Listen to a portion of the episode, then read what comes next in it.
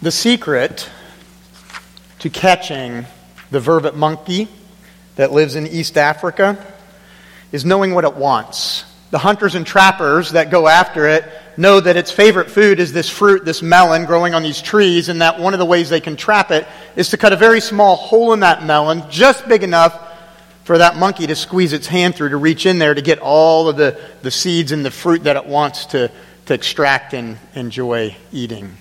The problem the monkey has, though, is that once it sticks its hand in that hole and grabs all of the stuff that it wants, that it desires, and makes a fist, it cannot get its hand out of the hole unless it lets go of what it wants. Which it refuses to do, and it screeches and screams and howls, and it's so focused now on what it wants that the hunters and trappers come up behind it and catch it. The temptations uh, that we have in life have a way of trapping us similarly the desires and the things we want, we go after and we grab and we, we don't want to let go. And before we know it, we've been caught and we have been trapped. You know that. You know that in a very simple way. If you're on a diet, the temptation of that food that is right in front of you, that seems to just always be out during Christmas season. Or, if you're a recovering alcoholic, you know the temptation of just one drink. You know the temptation of lust to just one more look at porn or the temptation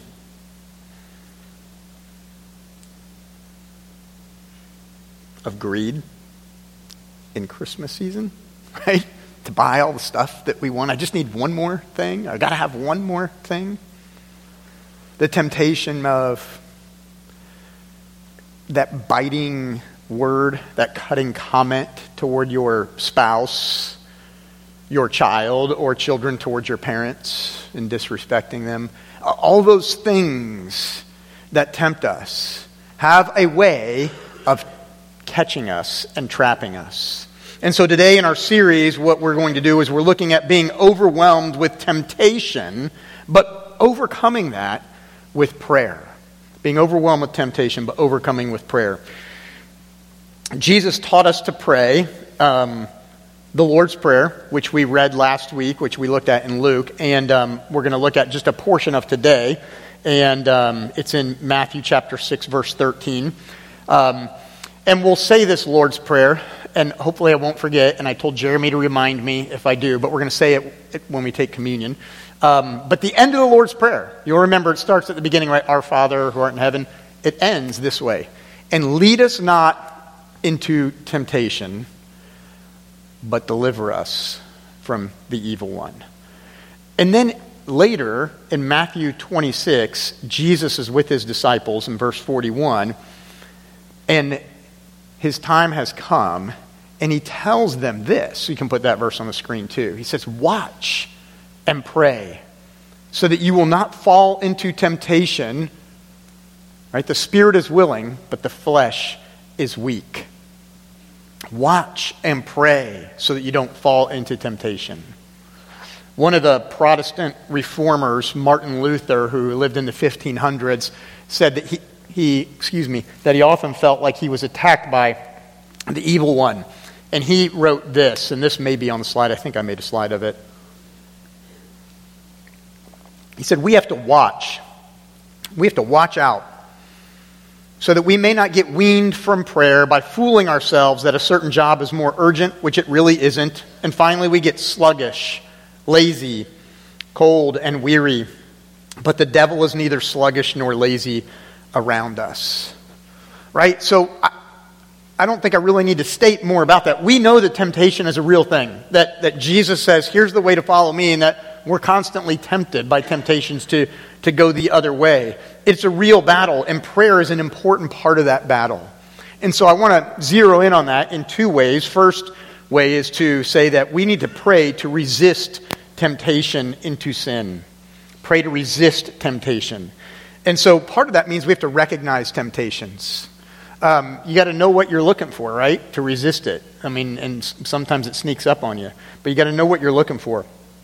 One of the things that's important for us to realize is that you're not alone in this. Temptation and sin is part of the world, and what we're told by Paul is that it's common to all mankind that temptations are. and that we should that we should be careful and watch out. He tells us this in 1 Corinthians 10 verses 12 and 13. Let's put those verses on the screen. Says, "So if you think you're standing firm, be careful that you don't fall. No temptation has overtaken you except what is common to mankind." So right there you can see those things. You can put that one up if you want. Um, I'll, I'll read it later, actually. Hold on to that one for the next, next time. Um, but what he says is no temptation has seized you except what is common to man, right? That's important for us to understand. And if you think you're standing firm, be careful. Be careful. Because you could fall. Right? So it's a common experience. And that warning to be careful is to say that it's easy for us to get overconfident. Like, I'm good, I got this. It's easy for us to get overconfident. The, one pastor has said, The seed of every sin lies in every man's heart. Like, you and I are capable of amazing things, sinful things, evil things. We see it in the world every day. By God's grace, we can resist those. We can say no to those things. But that seed is in there. And if you water that and grow that desire, it can lead you in very dangerous directions. So you got to be aware of, of this overconfidence. You need to be aware of it not just for yourself, but Paul's also talking to the Corinthian people who have already fallen into sin. And so it's a warning against, against being overconfident ourselves and our own abilities, but it also helps us in community with one another, right? Because if you're overconfident and you think, well, this is easy, I got this, it's easy for you to look down on others and feel superior when they fall apart and when they trip and stumble into sin. Like, oh, I don't know how you did that. It's not a problem I got. Right? But Paul's warning and saying, ah, be careful lest you think you can stand because you too may fall. And that's an important thing for us to understand. It helps us to address how we approach other people. There's three things you, that you don't know about that person and the battle they went through. One, right? You don't know how hard he or she tried not to sin before actually falling into it. You don't know the power of the forces that assailed him or her in that moment of temptation. And you do not know what you would have done in the same circumstances. So don't be overconfident. Be humble in approaching temptation. There are obvious temptations that we've pointed out, like pleasure temptations that might be sexual immorality and greediness and, and maybe anger and revenge, wanting to get back at somebody with words on social media or just words straight to their face or, um, you know, full of country songs, key in their car, cutting up their seats, whatever you want to think, right? I mean, so all those things are true, but there's also subtle temptations that are more like pressure points when life gets uncomfortable and it gets hard and we have to endure suffering and hard times. In those times when it's uncomfortable and things feel risky, what do we do then? What, what is Paul's point in 1 Corinthians 10 here? He is saying to them that, that Israel fell by worshiping other gods, but it began in the wilderness by their grumbling ah, man, we're still in the wilderness. I still got to eat this manna. They're longing for the food from Egypt and the pleasures from Egypt. Couldn't we just go back to have that? And they weren't willing to take the risk and the enduring long journey risk to go to the promised land, and they wanted to go back. That, that grumbling, that complaining was the beginning. It was the subtle beginning of them falling away from God and into idolatry. So, how do we go about resisting temptation? I mean, surely it's instructive that Jesus tells us to pray. I mean, right? What we read in Matthew 26, he's with his disciples and he says, Watch and pray so that you don't fall. I mean, that's got to be a powerful thing that Jesus is telling us. When we're facing temptation, pray. Pray. Don't just get stuck in your own head. Should I? Should I not? Should I? Should I? You know, pray. Pray to resist it. The flesh is weak, so there is power in prayer. Put verse 13, if you would, 1 Corinthians 10 13 back on the screen for us now. In this verse, Paul's following up and he says, No temptation then has overtaken you except what is common to man, and God is faithful. He will not let you be tempted beyond what you can bear, but when you are tempted, he will also provide a way out so that you can endure it. Paul tells us two key things there. When you're tempted, there's a way out, there's a way of escape and pray for that escape. Pray for that way out. God's not going to put you in a situation in which you have no choice. It's either sin or sin. He calls us to do what is right. He's not going to put us in a situation where there is no right choice. And so you're not just stuck. You can't escape. And you have to pray and go, God, show me what the right thing to do is. Lead me in the way of righteousness. What's the right thing, the next right thing to do? Pray for it, ask for direction. But that verse also tells us that we can endure it. There may be times when there is no apparent right way, like you really are stuck between a rock and a hard place. The right thing to do in that moment is to just endure. To endure until God shows you the step that you are to take, the way out. But you resist and you endure. And God will provide for you. And so praying persistently to endure temptation. When Jesus is with his disciples after the Last Supper in Matthew 26, that's what we read. That was the context there. They've had the Last Supper, they've gone out. Judas has already left the room.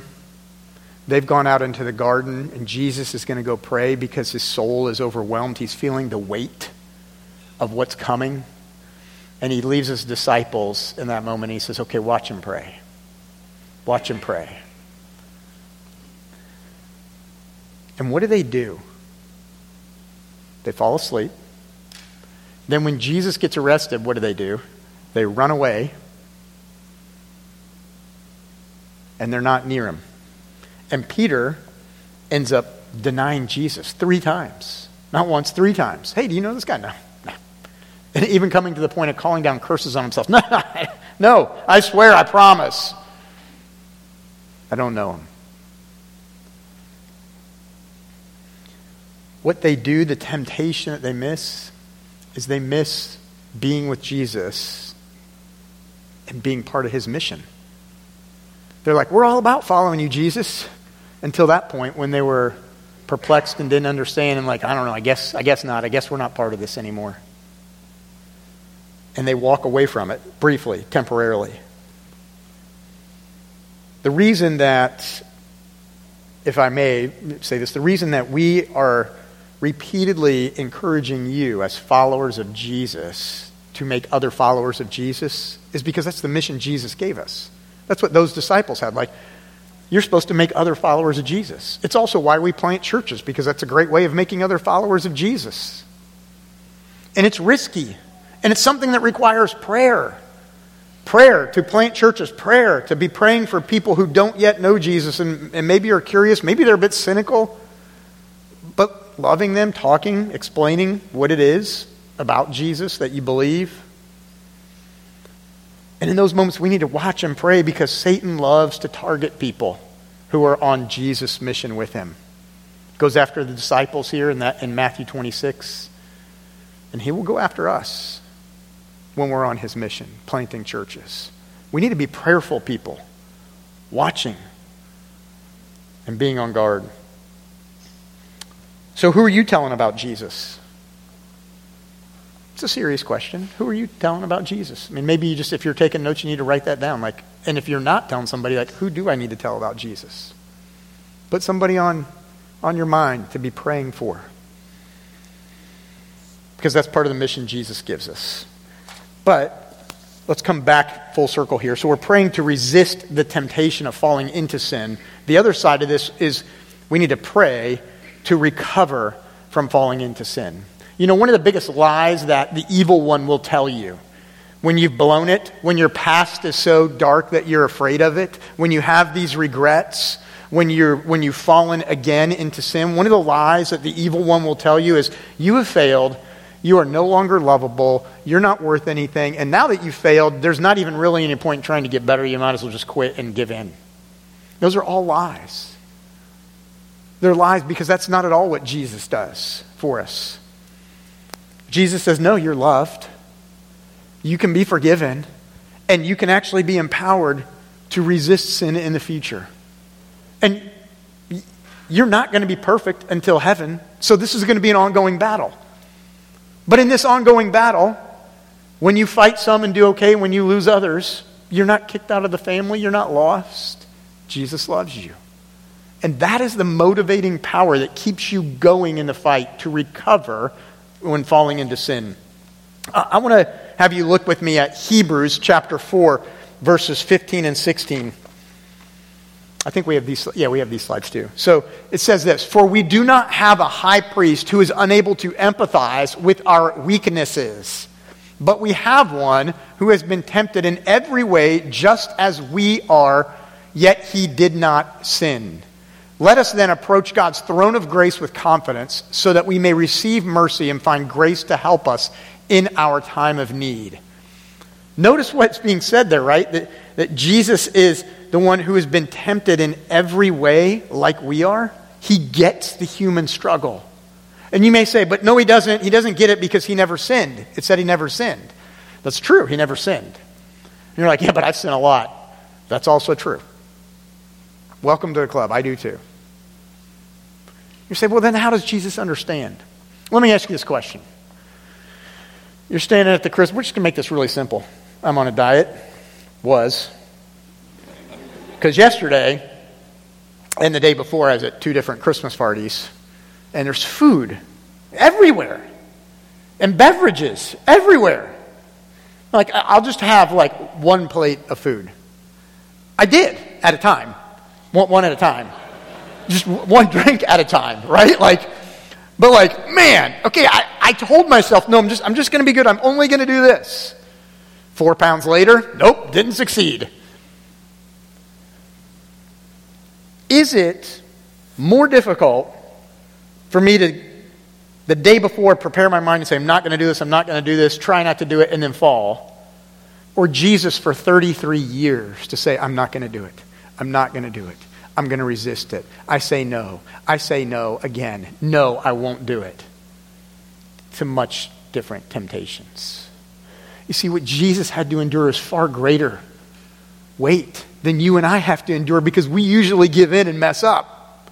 He knows the full weight of resisting and resisting and resisting and resisting. And that weight is, is a heavy load to carry. But Jesus knows that. He gets your human struggle when you do fall into sin, Jesus is there to meet you, and you need to pray. And you need to pray confessing your sins specifically. When we have this time in our service where we say, uh, take some time to confess your sins to God, we encourage you to do that, to, think, to be thoughtful about it. That is to say, not simply to just go, all right, Jesus, you know I'm a sinner. Forgive me. But to be thoughtful, like, okay, Lord, show me, reveal to me my sins specifically. Confessing your sins specifically is an important thing to do. Scripture teaches us this in a few different places that I'm not going to turn to right now. But I want to illustrate why it's important.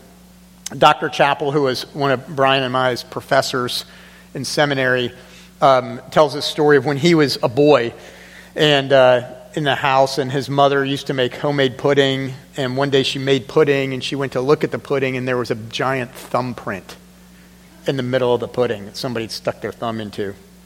So she immediately calls out to the kids, Who put their thumb in my pudding?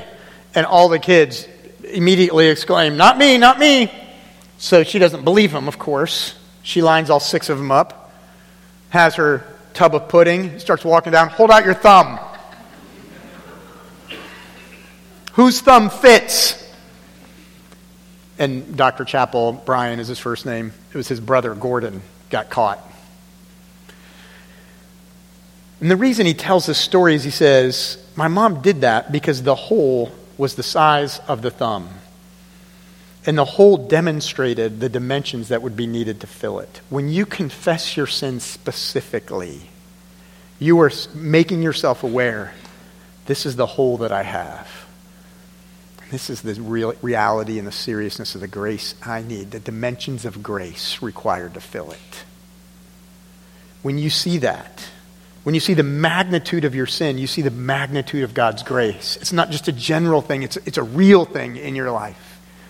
And that touches you in a different way, knowing I am known.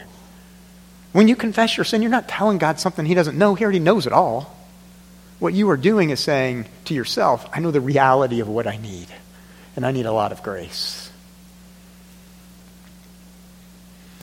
So pray, confessing your sin specifically. Also, pray for greater joy in Jesus than in your sin.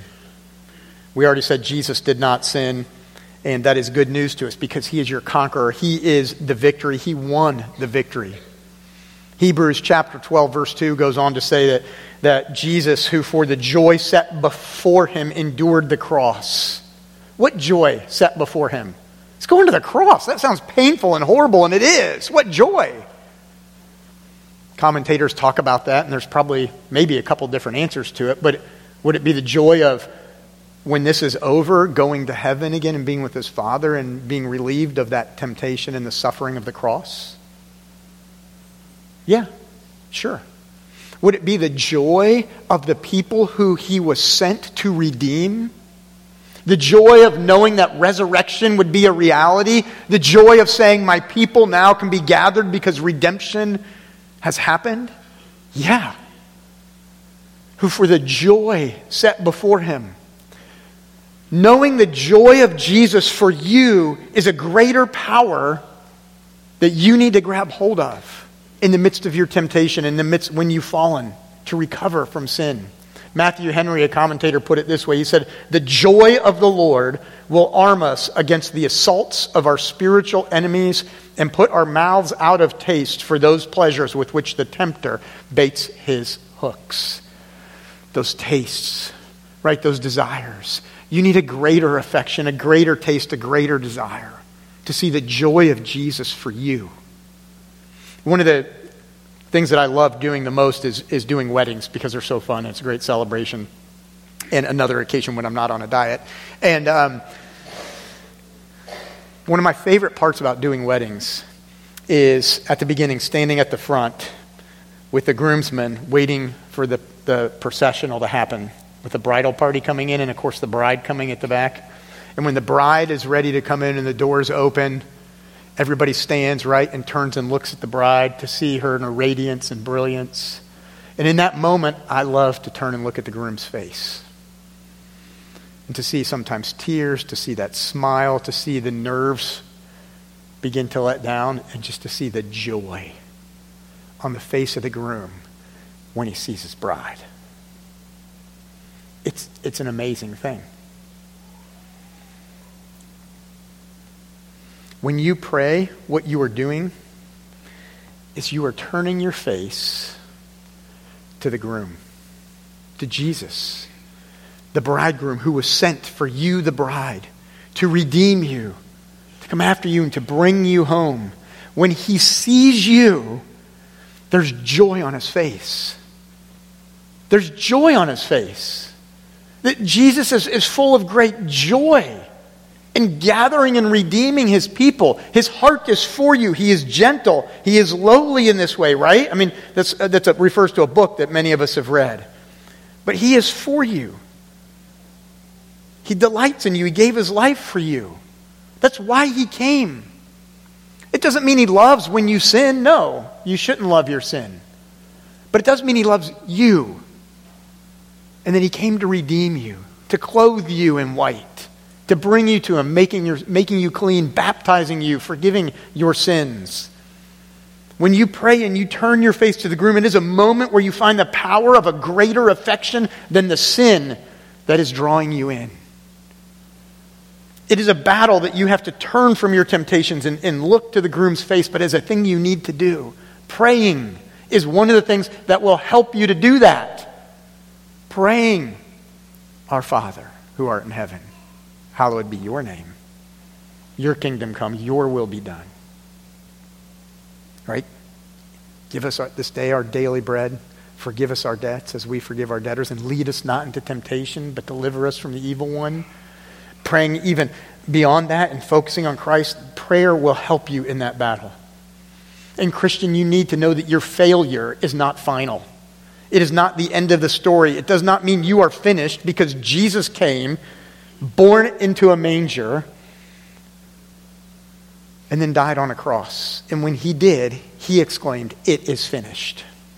That means the sacrifice for sin is final, it is finished that when you have trusted in Him, you are united to Him. And because of that, that sin is done. Your sin, past, present, and future, is paid for. You are secure. You are safe in him. So, followers of Jesus, you need to hear that. Jesus is your groom, He is your priest, He is your sacrifice, He is your satisfaction. He is the perfect lamb. He is the king who conquered the grave. He is the one who is redeeming the world, making things right. And you are His. He has come for you as you come down that aisle. He has come for you. And you need to see the joy and the delight in His face because it is a greater affection a greater power than the sin that wants to entrap you. Martin Luther, back to that reformer, had a dream in which he saw himself being attacked by Satan. The devil unrolled a long scroll with all of Martin Luther's sins on it held before him. And at the end of that scroll, Luther says to the devil, Is that all? And he says, No, it's not. And he pulls out a second scroll with even more condemning stuff and then a third scroll. And Luther says to the devil, You forgot something. And the devil says, What is that? And he says, Quick, write on each of those scrolls, the blood of Jesus Christ, God's Son, cleanses me from my sin. When we come to this table today, this sacrament, the Lord's Supper, is a reminder that on your scroll, the bottom of it says, covered by the blood of Jesus, the sacrifice of God's Son, your Savior. And you need to believe that, Christian, because it will bring you great joy. It will give you power to walk in newness of life and to prayerfully resist temptation that comes your way. Let's pray. Jesus, I pray that you will help us to be prayerful people, to be able to resist temptation because we can Help us to be able to do that. But also, Lord, when we fail, and we will, help us not to be stuck in the mud of our failure, but turn our eyes toward you, our groom, to see the, the joy on your face, the love in your heart, your hand extended, saying, Come, come to me. Help us to walk then to you in newness of life. Give us greater affections than the sins around us. We ask in Jesus' name, amen.